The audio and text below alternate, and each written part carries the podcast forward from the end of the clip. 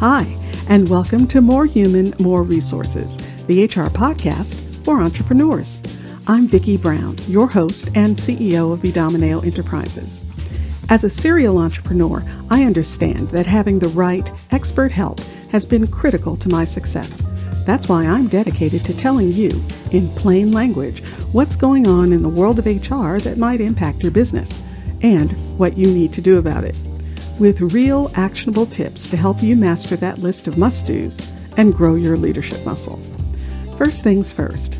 The information contained in this podcast is provided for general purposes only and is not to be considered legal advice. Your decision to adopt or not adopt any practice or procedure mentioned in this podcast is solely yours, and we bear no responsibility for the outcome. We urge you to always consult legal counsel and other appropriate licensed professionals. And with that, let's get into the show.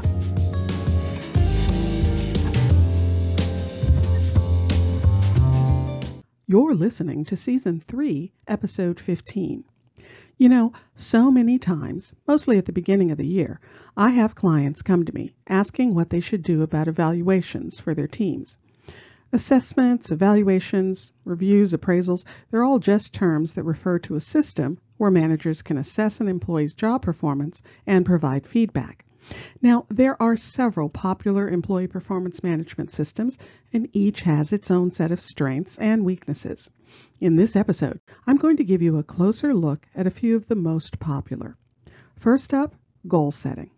This is where the manager, sometimes with the help of the employee, and unfortunately sometimes not, well, it's where they set specific goals for the employee.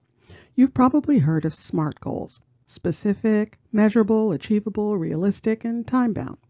Generally, on an annual or more frequent basis, the goals are reviewed to measure progress and identify areas for improvement. Now, in many traditional performance management systems, goal setting goes hand in hand with the employee self assessment. In the self assessment, the employee assesses their own performance.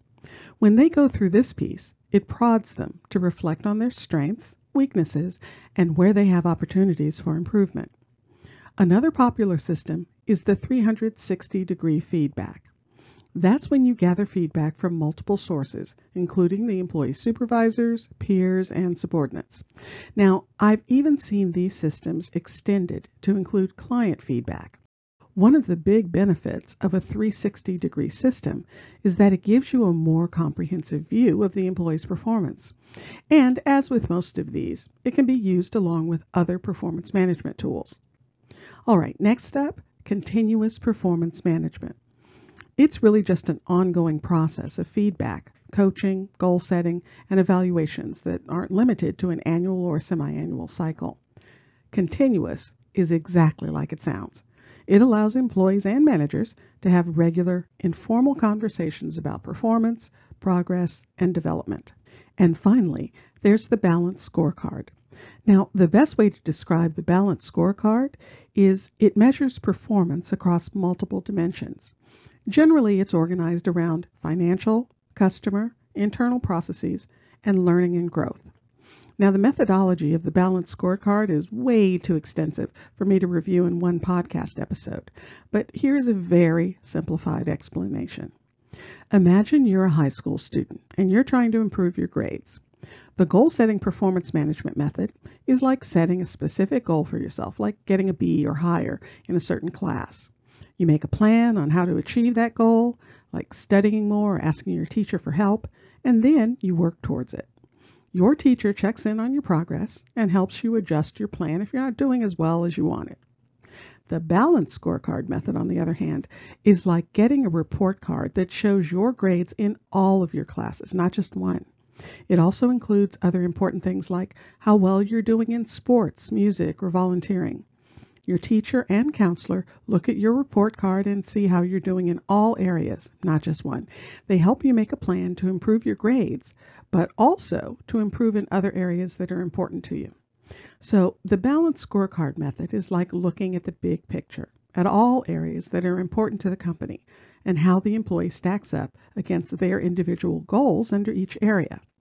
Now, most often, I see some combination of goal setting, self assessment, and continuous feedback used to evaluate performance. The employee and manager set goals at the beginning of the year. Throughout the year, they meet for regular informal discussions around performance, progress, and development.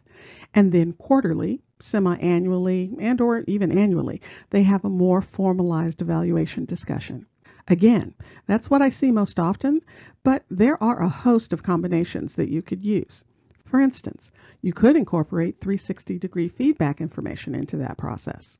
It's really up to you, but no matter which method or combination of methods you choose, remember they should all start with goals for the company. And that makes sense. How can you tell your team which way to go if you don't know what way you want the company to go? So, start at the top at the organizational level, then department, then the individual. That's the best way to make sure everything and everyone is aligned. And remember, what isn't measured isn't managed. If you found this information helpful, please leave a review and tell a friend. Thanks for spending the time. Until next week, same time, same place.